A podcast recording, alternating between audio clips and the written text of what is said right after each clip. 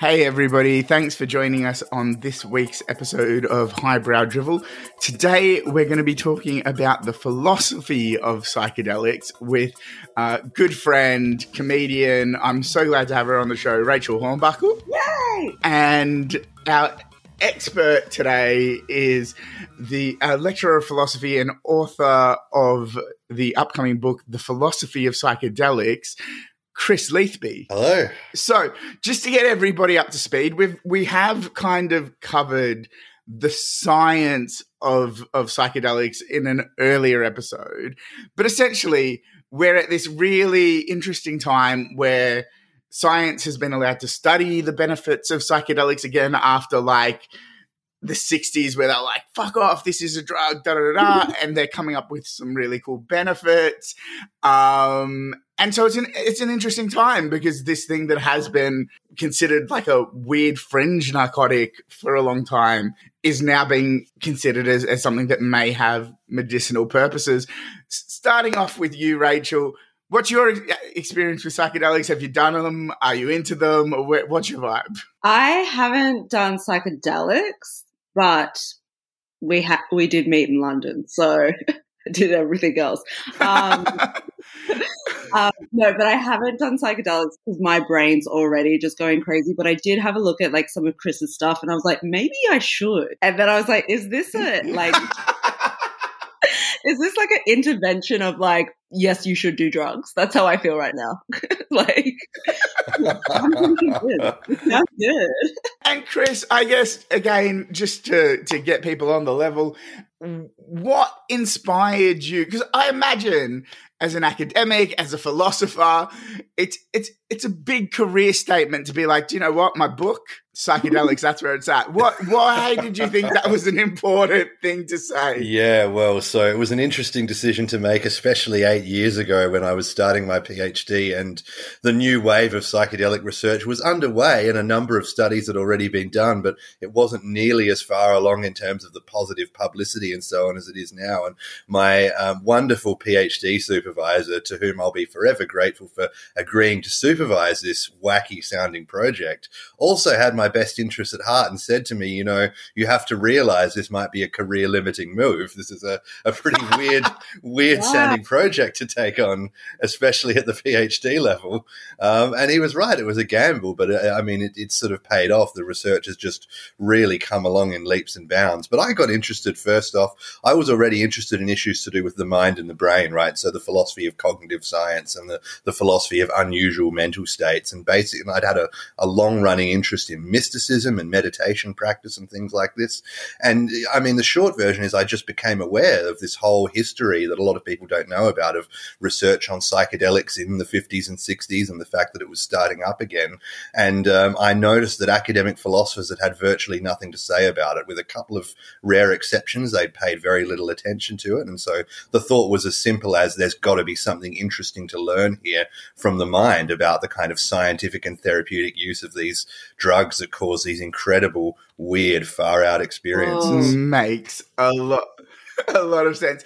So, Rachel, you mentioned you'd been speak uh, like looking a bit at at some of uh, Chris's research um, and and some of the stuff. yeah, I didn't want to come into this and be like, yeah, what about? And I was like, I kind of want to know, have a bit of background. But yeah, sorry, what was your question? I totally. I guess the question is, so so it's this weird thing, right? Because I I will be honest, I think not to be one of these people who was like, mm, I found this band before they were cool, but my uh, like my my my uh, interest, let's word it that way, in in psychedelics was kind of I think at the same same time as you were writing your PhD, Chris. It was about eight years ago, and I found it via meditation, and I was doing a bunch of stuff on my mental health.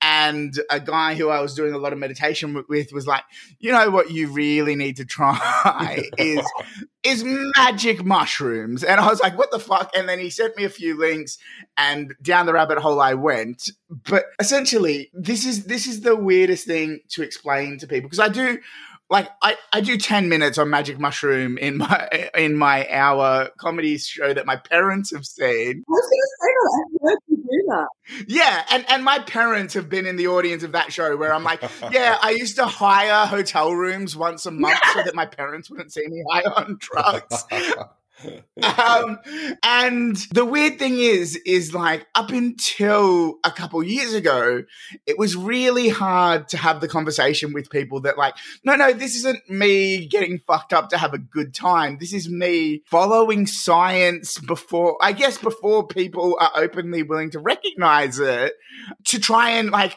do something that that seems like it, it will be, be beneficial to my mental health. Rachel, what was the most surprising thing that you saw, like having a having a checkup before the show, and also why why you, you mentioned you've done everything else, and London is ridiculous in that like like Deliveroo and all your food deliveries, like you can get Coke in in, in your Macca's bag pretty much. Yeah. The accessibility. What stopped you? So yeah, what's the most surprising thing about the research, and what has stopped you doing psychedelics prior? Um, I think the surprising thing about the research was that it relieves depression, but also that it takes like one to three, or what's to say, the dosage or something, one to three sessions of it, and that it can last quite a while. And like, then I started thinking about people with depression. Like, think about someone who has depression and all of a sudden they're taking like magic mushrooms and suddenly they're feeling something. Like, that'd be such a weird. Is that what happens or not really? They just talk through it. I mean, in the good cases, yeah, you you know you'll see people describing saying that you know as as the effect of the, the drug came on the the psilocybin, I it felt like all the the kind of layers were being stripped off. Like you know I was kind of in touch with my senses again for the first time, and not in every case, but yeah, in successful cases, people do describe that sort of. thing. um, people with full blown depression, like they do everything. Like they do um, uh, EC, what is it? ECT, where they like shock your Mm, brain. yeah, brain electroconvulsive therapy. Yeah, and they still don't get any um, result from that. And it's like they've tried everything. Like that would be so hectic. So it would be such a life changing thing. But anyway, very quickly, I didn't do psychedelics just because I think I don't trust my brain on them because I'm already insane. I'm dead serious.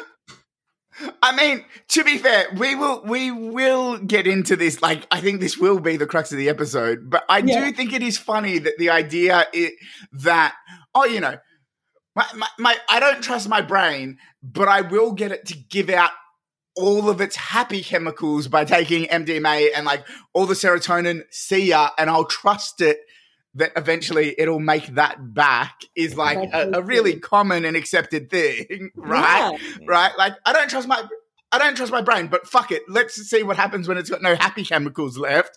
But then on the other side of things, like That's the next day. No one sees it when it's depleted. Well, interesting thing too, right? So this idea of the MDMA come down, the sort of Tuesday blues or whatever, it's just one study so far, but there's a bit of suggestion coming out of the academic research that it might not really be a thing, or that insofar as it is a thing, it's not the MDMA doing it. So yeah, there is this idea that goes around that MDMA releases all your serotonin and dopamine, and then you've got none left, and that's why you feel shitty and miserable on the Monday or the Tuesday.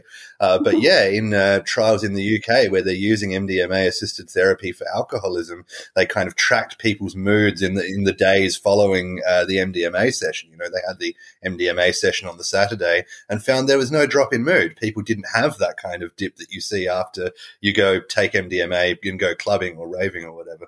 Oh my god, MDMA is like it's not me. Yeah, you just this hate has blown my fucking mind. I I I have to be honest, is I, I have not touched MDMA in the best part of a decade because I I definitely have anxiety. I legitimately thought I had depression because I kept like breaking down in tears at work on a Tuesday. Um, and I was like, what is the, why is it always Tuesday? And then I worked back and I'm like, oh, maybe it's just too much MDMA. The idea that that could be a placebo has fucking rocked my world 10 minutes in. Well, look, okay, I should say a couple of things, right? First off, I'm not an expert really on MDMA. I specialize in the classic psychedelics. This is this is just one study so far that I'm referring to, so don't get too excited yet. Um, and the other thing is, when people have discussed this, they don't think it's a placebo. They just think it's all the other shit you do when you take MDMA, right? So the the dip in mood comes from like you know staying out dancing all night and exhausting yourself, and um, you know maybe getting dehydrated, maybe drinking as well, or taking other substances. That this is kind of one of the going theories. So we don't know for sure, but yeah, it might not be a thing. Yeah. Okay. So, so, so the point is, if you want to follow the science right now, not that we encourage drug use on the show, but if you did want to follow the science right now, this, the the suggestion is if you're going to take MDMA, maybe do it on a couch early in the day, less That's dancing, right. more water, go to bed. Yeah, yeah, exactly. 10 a.m., 9 a.m., 10 a.m., introspective day with a With therapist. the coffee. Um, yeah, and then yeah. get an early night. ones in In- therapy. Yep. and Tuesday you'll be feeling right as rain. I can ship this. I'm a, I, I, especially since the pandemic, my bedtime is dramatically earlier than it's ever been. I can ship it. there you go. I stay up later in the pandemic. Doing fucking what, Rachel? I, I guess, I guess it is worth sharing that like Australia has been open, so you know you've got more to do. We digress. So, uh, so you don't trust your brain is an interesting one, and I think that kind of really does get to the the point of what I think this episode will be mostly about. A- And I mentioned earlier, like that that um the the attitude towards psychedelics is so different to to almost any other drug. And I, I've I've definitely been um we're all Australian based, so it's easy to tell this story, but like I've been at parties in Australia where I'm like, oh, you know what? I know I need to drive tomorrow, and it's a public holiday, so there's probably going to be a drug bus on the road. So I'll, I'll, I'll do a you know half a tab of acid so that I can have a good time because I know everybody else is going to be cooked. Um, but I know that the, the buses won't pick up LSD essentially. Um, and the idea of like rooms full of people just like eating rocks of MDMA like they're fucking crisps, being like, "Oh my god, you're doing psychedelics? You you go hard. Like, wow, I've never done that. I've never been brave enough." They get treated so differently to any other drug, and I think true. I but I think that part of it does get to the the, the this thing is that because they weren't adopted as a party drug and they've always been fringe, the early adopters, I guess, have have been people who have have been how do I word this gently but also give a strong opinion? Um like I mean, I guess in the UK we'd call them wooks. They're like the, the, the early adopters have been like not just ultra hippies, but ultra mystical. Like, yeah, man, like the, we take out LSD because it broadens our third eye and we get to see interdimensional realities. And and I think the, the popular um like weird correlation is not causation is that people think like oh if you take psychedelics you turn into one of these ultra hippies. Um and i think that's kind of been been a huge barrier. Rachel i'm going to ask you the question that i'm not brave enough to say. Have hippies ruined psychedelics do you think Do you know what? I was actually thinking about this. I was like, it sounds really fun to like find, like, be one with the world, like, have that ego death that everyone talks about. But I also would like to wear shoes. yeah So, you, do you know what I mean? You always see that hippie who looks like so happy and is just like, the world is all of ours to share. And it's like, where is half your clothes? Like, that's how I honestly feel. yeah So yes, based on that, I thought you were talking about how hippies have ruined it by like talking about ego death, and I was like, but essentially, isn't that what it is? But that makes so much sense. That yeah, I've seen a lot of hippies that I do not want to be like.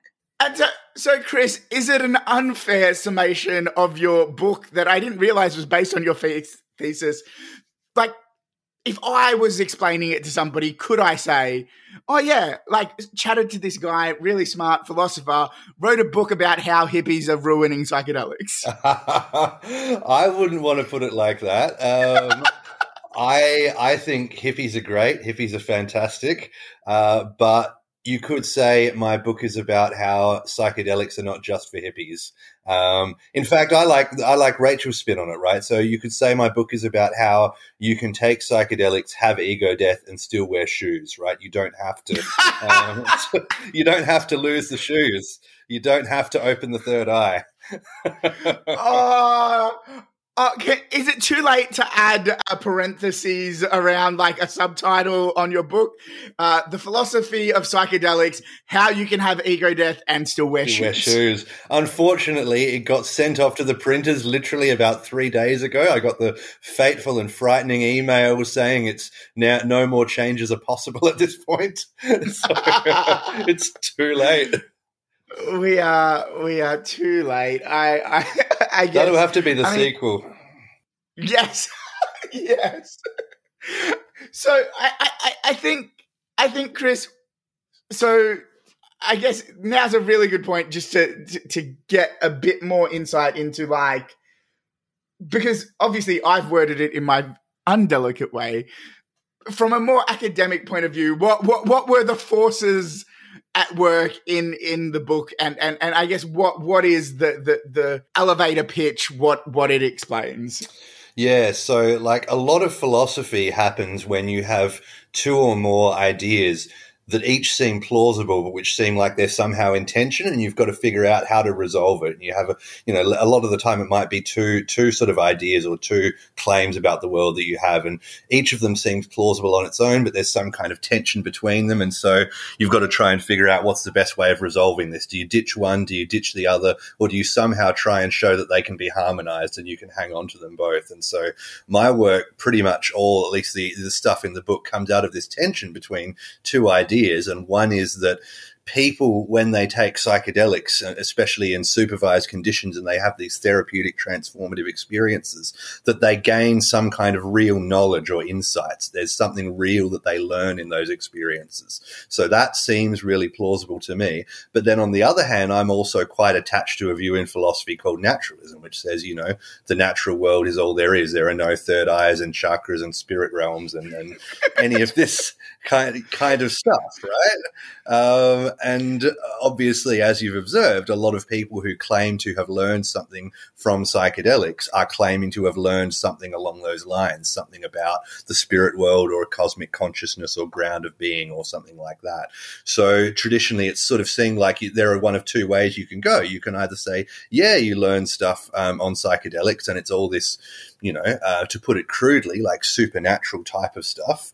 Or you can say, well, you know, um, none of that stuff is real. I don't believe in a cosmic consciousness or a spirit world. And so psychedelics don't give people any real knowledge. They're just hallucinogens. They just cause, cause hallucinations or psychotic type experiences. And so I wanted to hold on to both ideas. I thought both of these ideas seem plausible that you learn something real on psychedelics and that naturalism is the, the correct view of the world. So it's all been about how can we harmonize that? How can we reconcile those two ideas?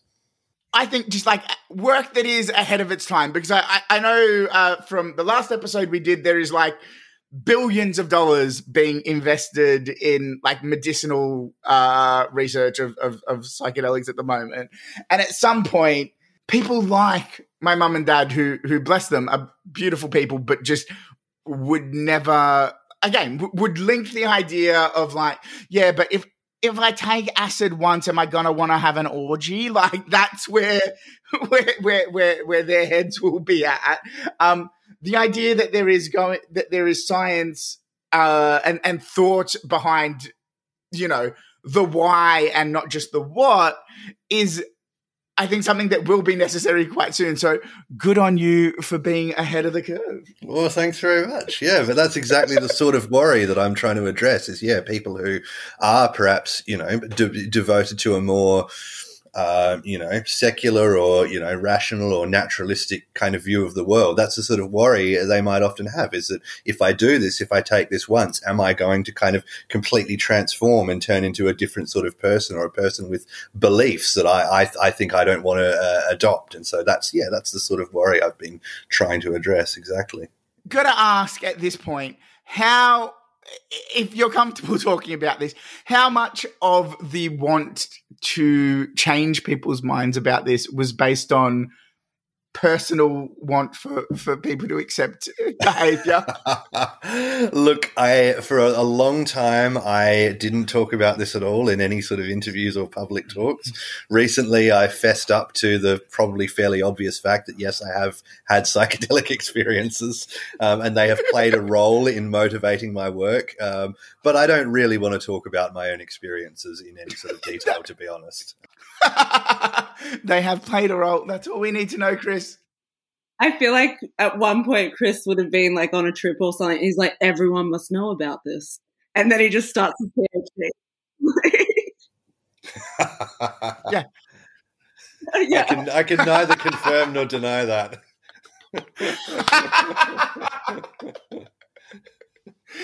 Rachel, are you are you getting FOMO just a little bit? Um Oh, that's a good question. I think if I was gonna do it, I would do it where they have it set up with a therapist. But I, like, I was reading about how it makes everything very, like, intense, all your emotions very intense. And I was like, I can barely hold a vulnerable conversation. So I don't know if I could do that. that would freak me out.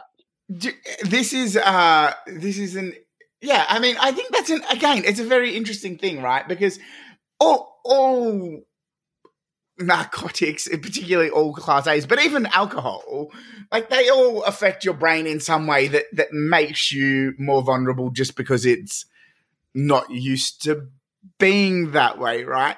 I I, I, again, I do think the the differentiation in like, I, just, just uh, like, oh no, no, no, no, that drug is that drug is weirder. I, I find is um interesting.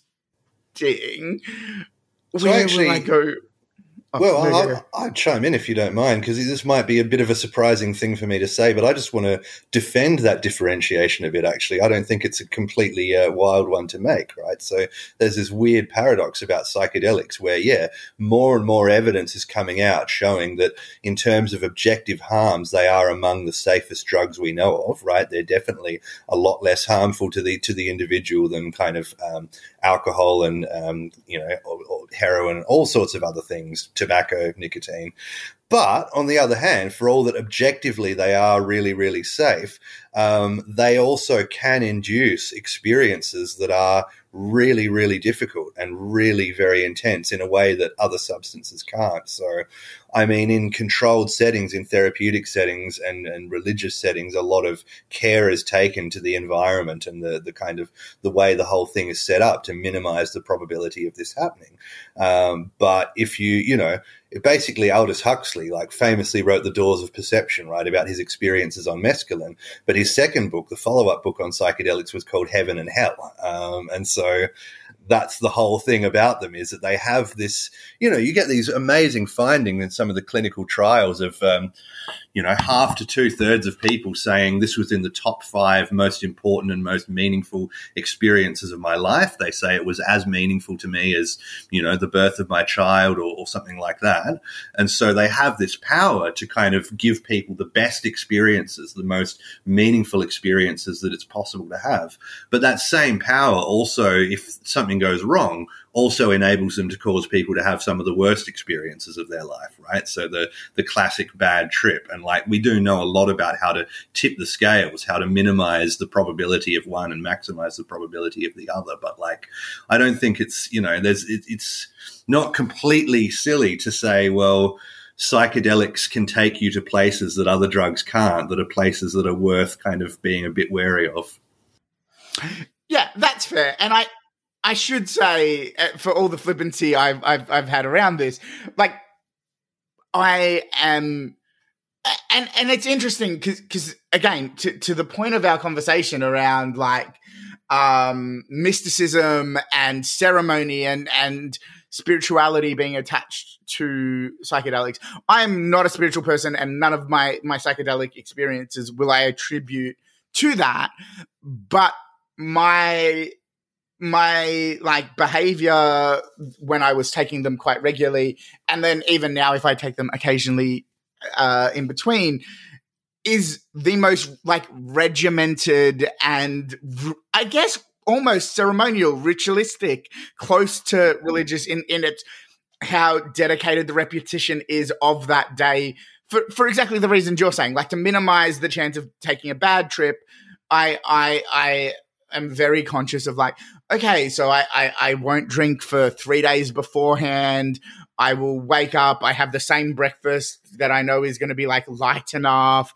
I'll do meditation. I'll eat them. I'll have a bath. I'll do some more meditation. Like it is a real like for something that is fancy free and loose and oh my god where are your shoes um also really ritualistic yeah yeah. And this is like this is something that obviously has been developed to a fine art by the traditional um, sort of organizations and and religions that use these substances. You know the ayahuasca churches the kind of neo shamanic uh, churches in south and central america. Before you're going to take it you have a special diet that you have to have for several days and things like that. And that's something that has been been, you know, adopted as well in the clinical research is this idea of, yeah, you've got to really get, as they call it, set and setting. You've got to get the person's head right and you've got to get the environment right. And if you do that, then you can really, really, you know, up the chances of a beneficial experience and really minimize the chances of a harmful one. And you can, you can, and that way you can make those odds really, really good, but you have to pay attention to that stuff.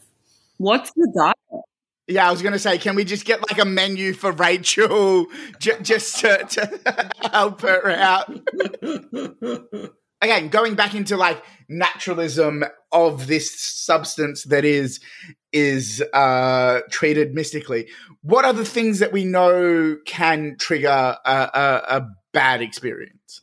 Yeah, so like in some ways we don't know a lot. Uh, it's sort of been believed, um, you know, as kind of part of clinical wisdom since the early research in the 50s and 60s that really anybody with any personal or family history of any kind of psychotic mental illness, usually schizophrenia and bipolar and psychotic depression, um, people with any kind of uh, history or predisposition there just shouldn't have psychedelics. They're contraindicated because if there is a predisposition, they might be able to trigger a lasting psychosis or something like that. Um, and then um, apart from that, so this is this is one of the the ways that the safety record of the recent research has been so good. Is there's just a lot of care being taken to in screening, you know, and you don't kind of let anyone into the trial who has any of those risk factors. Um, so there are some people who just really shouldn't um, you know, for whom it was very risky to, to try psychedelics. But then, um, apart from that, there's a few studies that have been done looking at, you know, what are people's mind states at the time they take the drug and correlating that to who has a good experience and who doesn't. And it's still pretty early days. We don't know a whole heap about that, but so there's some research that sort of confirmed again what the clinical wisdom has been for a long time, which is that this state of surrender, right? If you go into this, the experience with this attitude of, I'm prepared to experience whatever comes up and I'm not going to kind of resist it or fight it or struggle or try and avoid it, that seems to strongly predict having a good experience, having a positive and beneficial experience. That that makes a lot of sense. And in terms of like, I, I, I very, very, very rarely do do psychedelics socially partly because of again like the ritualistic nature of the way I treat them. Um, but when I have done them in in a social setting with other people, the the people who I've seen have um, the worst experiences, I guess, have been people who are quite control orientated. So, I mean, I, I think that makes sense. Rachel, have you heard of bad? Like, have you had a friend have a bad experience? Have you? What, what's your vibe there? I was trying to think about this because I wanted to talk about it. Um, I'm a nurse and I've worked in a lot of um, like I've worked in emergency. Um, I and I was trying to think, have I seen anyone have a bad experience with like psychedelics? But I haven't. I've only seen people who've had bad experience with like amphetamines, obviously, but um, also pills. Like I've seen some really rough stuff from patients who've taken pills. Um, I haven't heard any bad experiences from my friends who've done psychedelics. at all.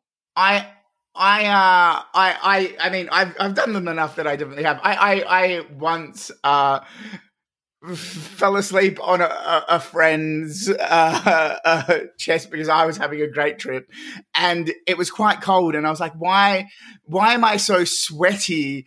And it worked out that that friend had been crying so much during the course of the trip that my head was covered in their tears, and I thought I was sweaty.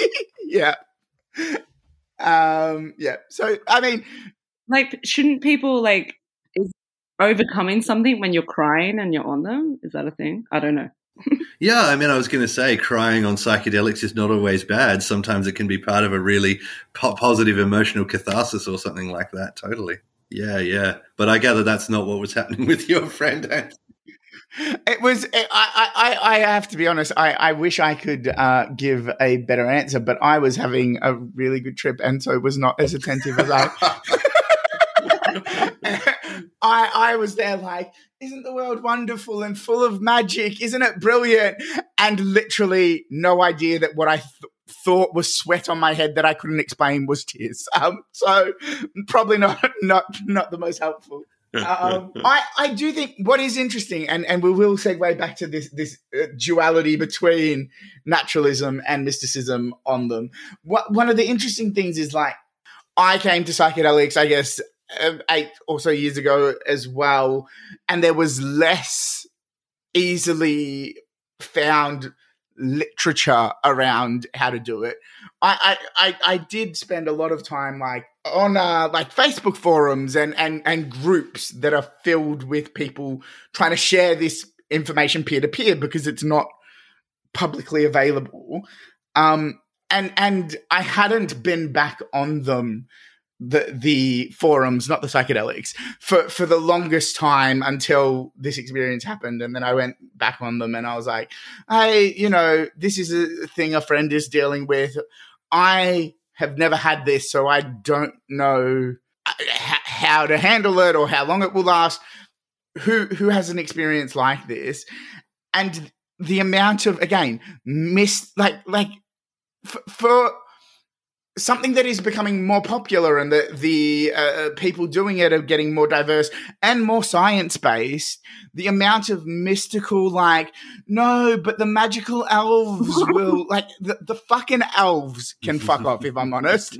The elves can fuck right off. The amount of like and and let's be honest like i i've i've done enough psychedelics that I've seen what they're talking about.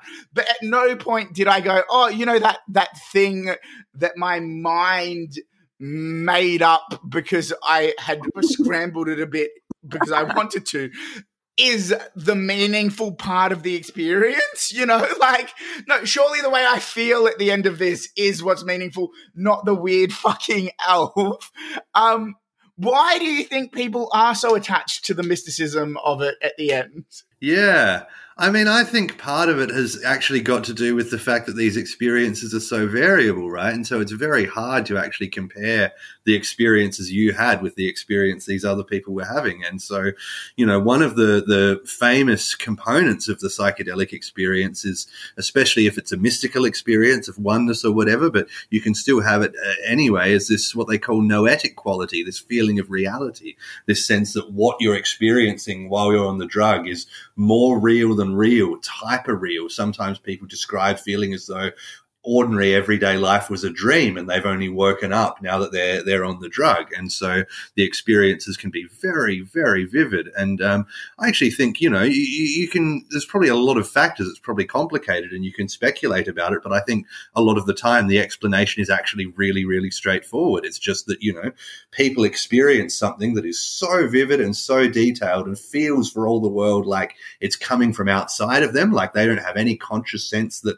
they're making this up that what they're seeing and experiencing has any relation to anything they've thought of in their life before, and it has this over overwhelming, overpowering sense of being more real than real.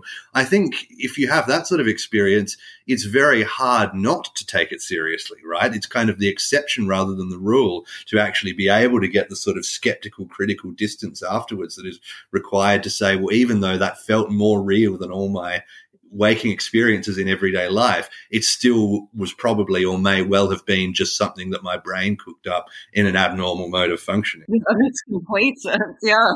I'm going to do it. I got to. I'm, I'm not out here trying to give a sales pitch. Rachel, do it, do it live on the show. The next pod will have bonus ep, Rachel on site. Oh yeah, yeah. It can be like um, Elon Musk smoking that joint on Joe Rogan's podcast or whatever it was.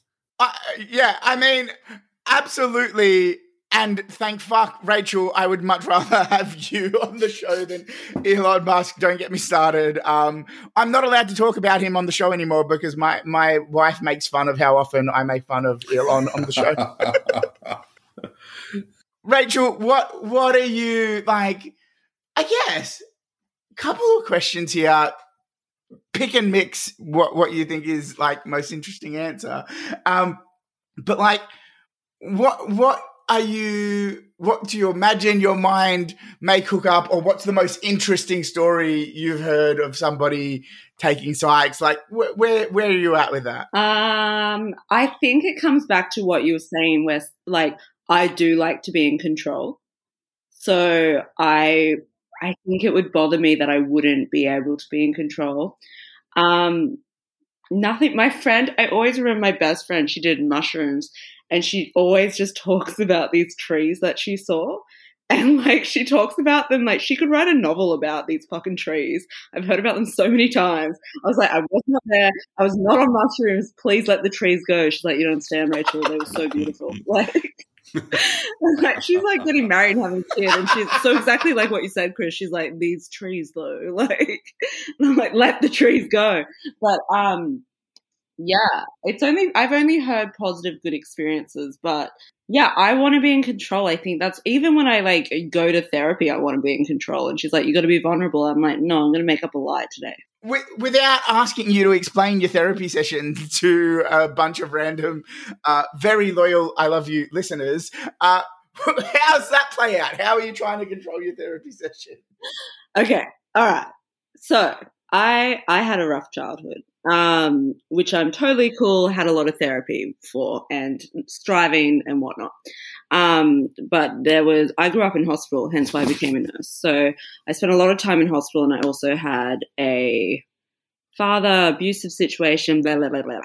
And anytime my therapist tries to get into that, I'm like, here was my day. Let's talk about it. She's like, that's not the issue, Rachel. We need to actually talk about your childhood. And I'm like, totally. I don't think anything happened. Anyway, and so she's like, you, she, at one point, she was like, you won't even have a conversation with your own therapist that you pay. And I was like, yeah. But it's very common that people lie to their therapists to get out of talking about things. And I'm like, I don't do it anymore, but I have done it. And people, yeah, they lie to their therapist because they don't want to open up about stuff, which to me is insane because mine's very expensive. on that note, I mean that that is a legitimate, like, genuine reason. In, at least in my opinion, no professional experience whatsoever, but uh, it, it's a legitimate. Like, I think your hesitance around taking psychedelics then actually makes sense because yeah. one thing, like, you can lie to your therapist, but one thing that psychedelics can do is like if there is shit in your head that you're like, no, we'll keep that in a nice little box at the back of our brain where we never look at it. That's in the dark corner. It, it definitely, I, I have again, uh, people crying, and I thought it was my sweat. It can definitely go, hey, hey, look at this box of shit you've put in your back of your head, fuckhead. When are you going to look at this? it can definitely do that.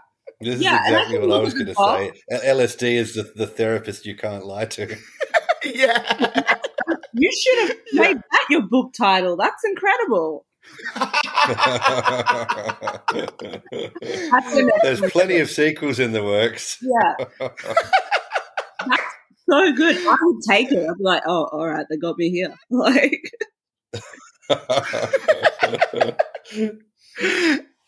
it it is I, I it is interesting, right? Because I guess and and at this point, Chris, I guess I'm I'm taking a best guess at what where where your work gets to, but that is kind of one of where the powers of psychedelics are, right? Is that it shakes up our brains are very good shortcut machines and and in that there are some good shortcuts that we make that are like oh you know i don't have to pay attention to everything that enters my visual field or everything i hear because if i did i would never get shit done uh, but we also make some bad shortcuts which is where addiction and repetitive thought processes kind of um, come from because our brain's just like, no, we've taken this this path before.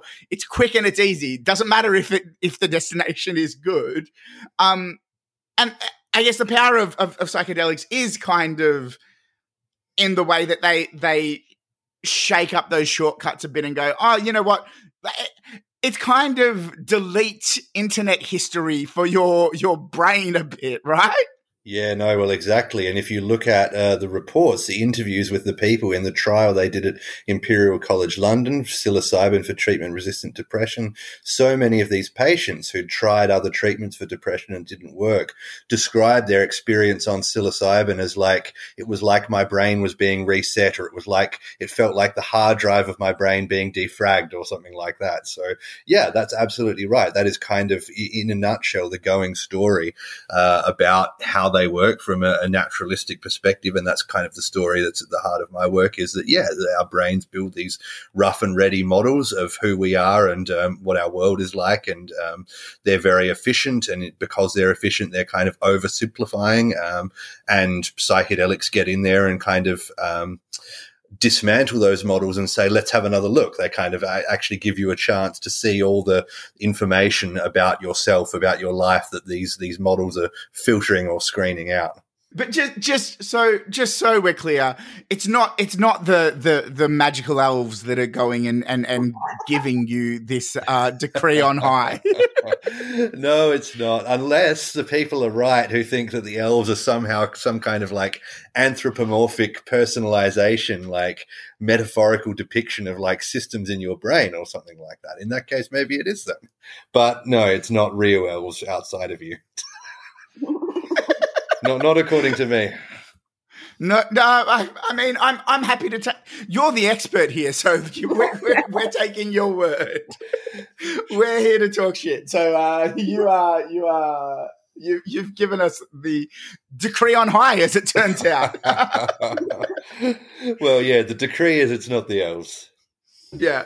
Um, my my I just at this point uh, indulging myself here, but my favorite uh thing I've ever seen on like psychedelic Facebook is uh somebody who is like, who here has taken enough psychedelics to have noticed the recent shift in the timeline. And it's like, motherfucker, you can't just go and create uh not create, but like decide that a version of alternate reality exists and then open ask the internet to confirm that. That is never going to end in a way that doesn't make you crazier. What were the answers, though? I want to know. anyone.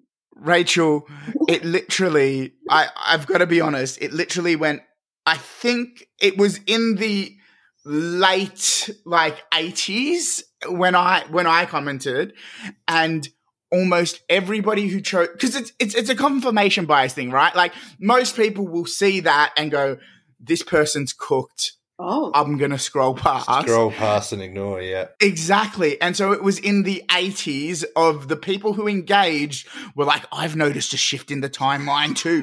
Nothing is right. Nothing is right. We, we, need to give people LSD to wake them up from there. Nothing is right in the timeline.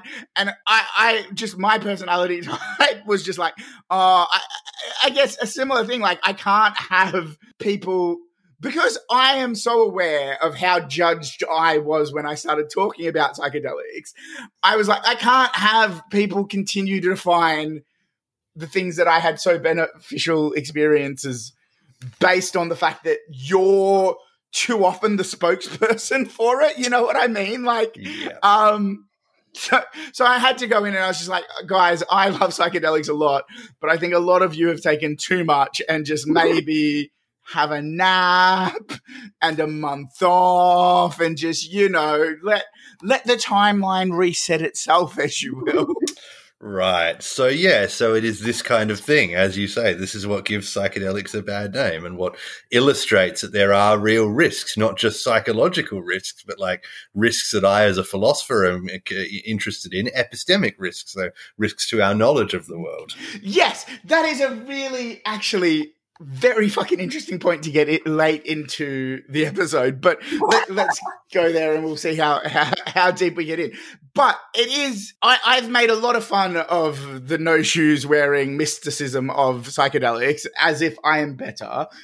but it is very true that one of the things in deleting the internet history, as it were, of your um like your shortcuts of your browser is that it does give you a moment to question things that actually once you don't like once you answer that question you're like why did i fucking question that? But it does it it can open up opportunities to, to ask a question where one is not needed. Is there i, guess where particularly I, am asking a very big question, and I realize this, and feel free to be like, dude, fuck off. Um, but we're, we're at a time where, like, divergent narratives are easier to build than ever before because you can build these echo chambers online and and almost not have to interact with any kind of common reality if you so cho- chose to build your life that way is would psychedelics increase the risk of actually not you you haven't entered an alternate reality because you took a trip and you've ended on a new timeline, but you have because you've built your world in such a way and continue to take these substances. Like, is that like a legitimate risk? Yeah, I, I, think so. And I hope this kind of risk can be managed, right? So, like, I mean, you mentioned echo chambers. That's a way that I actually like to talk about these models, these self models that we have in our brains. Is that, you know, if I'm, I'm depressed and I have a model of myself as a kind of unlovable, unworthy person that, you know, good things don't happen to, or if I'm addicted and I have a model or a story of myself as a person who, you know, uses every day and can't stop using, these models become echo chambers because they screen out um, information that's inconsistent with that story. And so, you know, one of the, the good uses, one of the good kind of epistemic knowledge related uses psychedelics can have is to break open the echo chamber and let new information in. But it's kind of a double edged sword, right? As you say, if you break down all your preconceptions and beliefs and models of who you are and what the world is and so on, then you have this moment, this period of time during which the question is open and you could answer the question in any number of different ways. And so, um, yeah, it's like this, this ability that psychedelics have to actually get us out of some of our partial and limited and, and harmful kind of models goes hand in hand. It can't be separated from this capacity. They have to also induce this epistemic risk where suddenly, you know, your mind is so open that it could just fall out, right? um, and um, you could end up believing all sorts of um, unjustified, implausible things that you don't want to. And now this still needs to be studied, right? But a lot of people are getting more interested in studying this kind of thing. Is there a, a link between psychedelic use and belief in sort of unwarranted conspiracy theories and kind of, uh, you know, uh, unscientific beliefs and this sort of thing? Um, but yeah, my, my view is that there are risks and benefits there and they go hand in hand. But what we need to try and do in the same way that, you know, we've figured out very effectively by the looks of it how to manage the psychological risks and benefits, right? How to minimize the risks and maximize the benefits. I think we have to do the same thing with the epistemic risks and benefits, figure out how to minimize the risks and maximize the benefits. That was a lot. I liked it. How do you, I mean, I suppose you already talked about this, but how do you, and you were saying there's not a, as much knowledge on it yet, like, how do you make sure it is a safe space to do it in? Do you mean like psychologically safe or um, epistemically safe? The kind of thing I I've just been talking I would about. say psychologically, just because that's probably what I'm asking for myself. Yeah. So I mean that that you know is yeah pretty well known. Although in you could say that some of this stuff is like clinical wisdom that hasn't really been tested. So there is a way of doing it that we know is safe because it's basically been done this way in all these recent clinical trials, and the safety profile has been good. Uh, we don't necessarily know which bits of these this is, is essential and which bits are not because people haven't systematically tried. Well, what happens if you remove this bit? What happens if you put in this bit? You know, but the general vibe, the general approach in the sort of clinical trials is the person has a few meetings before the session day with the supervising therapist. Usually there's one male, one female therapist that's going to be there with them on the day. Um, and they have sort of three meetings or so to get to know them, develop rapport, talk about their life history. Then on the dosing day, they go in there in this very nice, comfortable sort of, you know, simple room. There's a couch. There might be one or two sort of paintings of nature or something like that controversially, sometimes there might be a Buddha statue or something. There's a lot of debate around whether Buddha statues are okay in the session room. Um, but uh, so there might sometimes be some religious iconography, but usually, you know, maybe just some flowers, a nice painting, a couch. And what happens is there will be a playlist, uh, typically of classical music that's kind of been curated to match the, the length of the drug effects. And so the person lies down on the couch, they put on these eye shades, um, they put on the headphones, they've been coached by now and prepped about what to do. And the instructions are trust, let go, be open, try and adopt this mental state of acceptance, surrender, and curiosity. And they're also told to really like let yourself go within, open up to your inner experience and have an introspective experience. And so, hence the blindfolds and the music and so on. Um, and then basically, the uh, therapist just sit there and kind of let the patient do their thing. And um, if they don't hear anything from the patient in like you know half an hour or an hour they'll occasionally sort of check in on them and see how they're going. But other than that they sort of just let the patient um, guide it and determine when they're going to kind of take the eye shades off and talk and when they're going to keep them on. Um, and that's basically how it goes. And then they're just there for if it's psilocybin they're there in that room for six hours while the the drug effect plays out um, just with their eye shades on and their music on just having this mind-blowing experience. Oh, that's so cool. Yeah Rach, you got to ask your therapist to, to. I'll stop lying to you when you start bringing out the goods. Well, how, like, Chris, how likely do you think it'll be that it will be a common thing that we start doing for therapy? Like, I mean, so far it's looking good, right? I mean, it's pretty unlikely in some ways to ever be a first line treatment. It's hard to say, but basically it's time consuming and expensive and this sort of thing. So it's, there's going to be forces uh, in favor of trying other treatments first. But like, in terms of this actually being approved as um, a therapeutic treatment, I think at the moment people are saying it could be kind of a couple of years away, depending on the outcome of sort of the next round of clinical trials. So, uh, you know, they're now into what are called phase three trials of psilocybin for depression. So, big multi site trials with kind of hundreds or thousands of subjects. And basically, if these show the same results as the earlier trials, then that kind of opens the door to it actually being approved and being rolled out as, a, you know, a sort of standardish form of therapy. Yeah. So, uh, just a recap for people who didn't hear the first episode we did on this. Uh, we we did chat to one of the the people doing the research at King's in London, and they mentioned that in the last year, and this was recorded December 2020, there were two billion dollars, I believe they said, in pharmaceutical company investment into psilocybin research, um, and that in the UK in particular there are, I think Bristol was the first one, which was a clinic that has been set up to use ketamine as the like in therapy because ketamine's already kind of legally easier to, to get past because it is uh, a horse tranquilizer and, and less on the, the like class A's. Um, but it is starting with that. Th- there are clinics popping up that are starting with using things that they can in view of as these things get legalized, they will expand their menu, if you will. Um, yeah, so yeah. yeah, yeah, that's right. And so that Bristol clinic is run by um, Ben Sessa, who's the guy who's doing that MDMA for alcoholism study that I mentioned earlier. Uh, but another thing is, at least one US state, I think it might be Oregon, has um, voted to legalize psychedelic therapy, and so that apparently is going to come in there around 2023. So um, there's at least one place where it's currently illegal, but is going to be legal with definitely within the next couple of years. With MDMA for alcoholism, like, is it particular to alcoholism or is it just about addiction in general?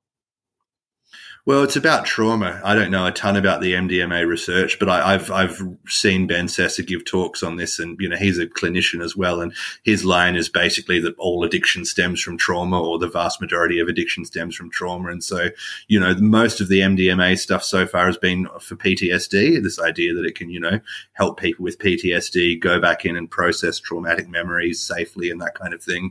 And um, that's, as far as I understand, that's his rationale for using it in alcoholism is that trauma is the root of addiction. I do love the the potential future that we're heading towards because I, I, I, not not that obviously PTSD and and legitimate like traumas are unfortunate and I it's hard to be flippant off the back of them, but also um in a previous episode we did on love of relationship counselor was like yeah one of the things that that um we're we're, we're hoping to get to um in in relationship therapy is to piggyback off the stuff that's happening in the clinical world with drugs. And and so like people who start to feel less affectionate that do therapy on MDMA to help them open it up and remind each other why why they are, are affectionate of each other or like where where trauma is involved using ketamine or psychedelics or whatever. Um I I do think it is a potentially really cool future where we can understand what these different substances that work in different ways offer to our brain and kind of use them for actual good as opposed to as a let's have a good time and get fucked up thing. Yeah, yeah, right. So there's this great kind of line that I've seen a few times now, which is is kind of mind one of these things that is mind blowing because it's so obvious and yet nobody ever says it, which is that drug policy should be about benefit maximization as well as harm minimization or harm reduction. And like it's quite amazing that you know even people who are in favor of like quite progressive drug policy, the watchword politically is still always harm reduction because the kind of ideas we have in our culture around drugs are such that it doesn't even make sense in some, you know, it doesn't kind of fit with our conceptual scheme to talk about benefit maximization. Max, the idea that drugs have benefits um, is just kind of alien. It's foreign to our way of thinking. Yeah, because you're told if you take drugs, you die, and any divergence from that is sinful. Not sinful. That puts a level of mysticism, which we don't want to do. But like any divergence from take drugs and die is oh, what a rebel! You never want a job in your life. Yeah, yeah. Drugs are bad, okay, and so we're seeing this at the moment. With I, I, can't remember the name of the Olympic. Is, is it an Olympic athlete yes, who's yes. disqualified for yeah. testing positive to cannabis? Yeah, and everyone's sort of saying, "How is cannabis a performance-enhancing drug in athletics?" yeah, if anything, she needs a head start. Yeah, yeah. I, I mean, again, divergent and a fucking huge rabbit hole to get into right at the end, but it is absolutely bonkers that, um, yeah, that, that athletes and, and the hypocrisy of like, you know, they're giving out fuck tons of condoms at, at the Olympic Village every year because they know these finely tuned athletes have worked four years, sacrificed everything, and then they're going to go do their thing, and then they're going to get fucked up, and they're going to fuck each other because what else are you going to do? but then, oh no, you you had a joint beforehand. Mm, no, sorry, you're out. Is absolutely the most hypocritical bonkers bullshit I've ever heard, and the Olympic Committee can go fuck themselves. Yeah, I want to see more Olympic. Well said. Like, I want to see more Olympians on drugs. I want to know what I can do. Like, how motivated do I? you know, yeah, yeah, it's yeah. impressive, isn't it? Yeah. It is impressive. I, I, I like, saw some other sprinter athletes saying, you know, give this person 10 gold medals. You know, I, I sprint and I've smoked weed and there's no way I could. you know? yeah. How she did both is beyond me. But but that kind of is part of why the Olympic Committee acts the way it does, right? Is because there is this idea that uh, athletes are role models, and if you're able to win a fuck ton of gold medals and be a stoner, it very much makes it harder to then go and tell a, group, a room full of children, if you smoke weed, you're going to be lazy and you're not going to do anything, and da, da, da, like it really is contradictory to the the traditional line. yeah, it undercuts that that narrative a bit, doesn't it? But it goes to say, like, there's a reason that people do drugs, and it's because it feels good. Like what you were saying before, Chris, about like they always talk about risk minimization and whatnot, but no one talks about it's a good time, you know? Right. Yeah. It's another one of these things that is so basic, so blindingly obvious, and yet nobody ever says it. People Yeah. take drugs um, for many reasons, one of which is that it feels good. Yeah. I don't know if I don't know which comedian said this, but I, I definitely remember uh, hearing somebody on stage say something along the lines of like, "Drugs are so good, they don't need a salesperson; they need." Countries worth of like people telling you not to buy them, and still everybody does. That's how good drugs are. Right. I want to I want to be like what would be your like takeaway message for people in this in like for the public in your field what would you want them to know from the research you've done Yeah, so really, it is just that thing I was saying um, not so long ago that psychedelics, as well as having psychological and emotional risks and benefits, they also have epistemic risks and benefits, right? They can be both helpful and harmful when it comes to our.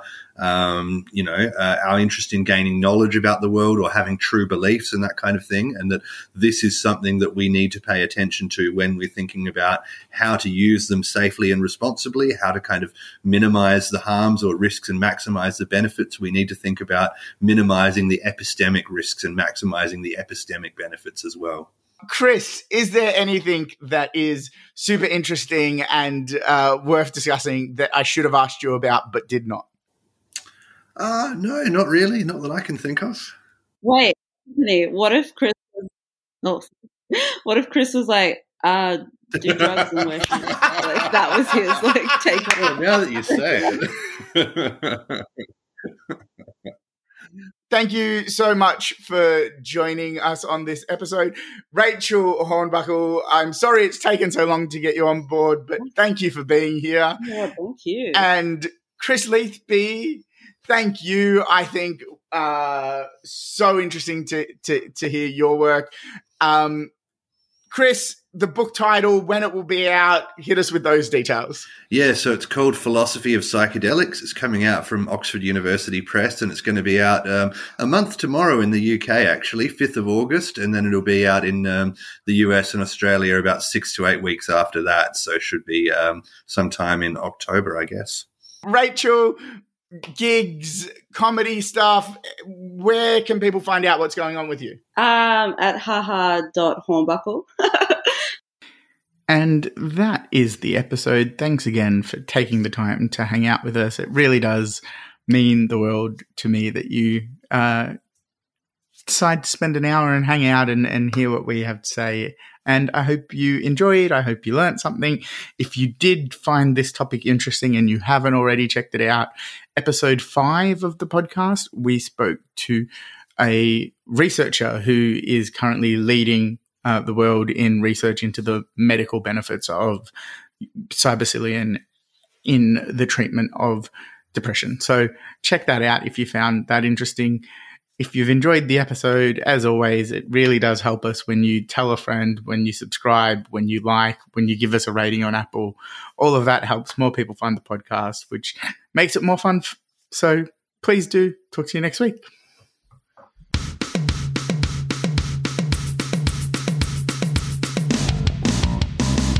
It's highbrow drivel of the highest order an absolute disgrace. That's some good. Well, I never. Mm-hmm. Absolute dribble, I do say, my good students. Now that's some good ass highbrow dribble. you hear me? Welcome to highbrow drivel.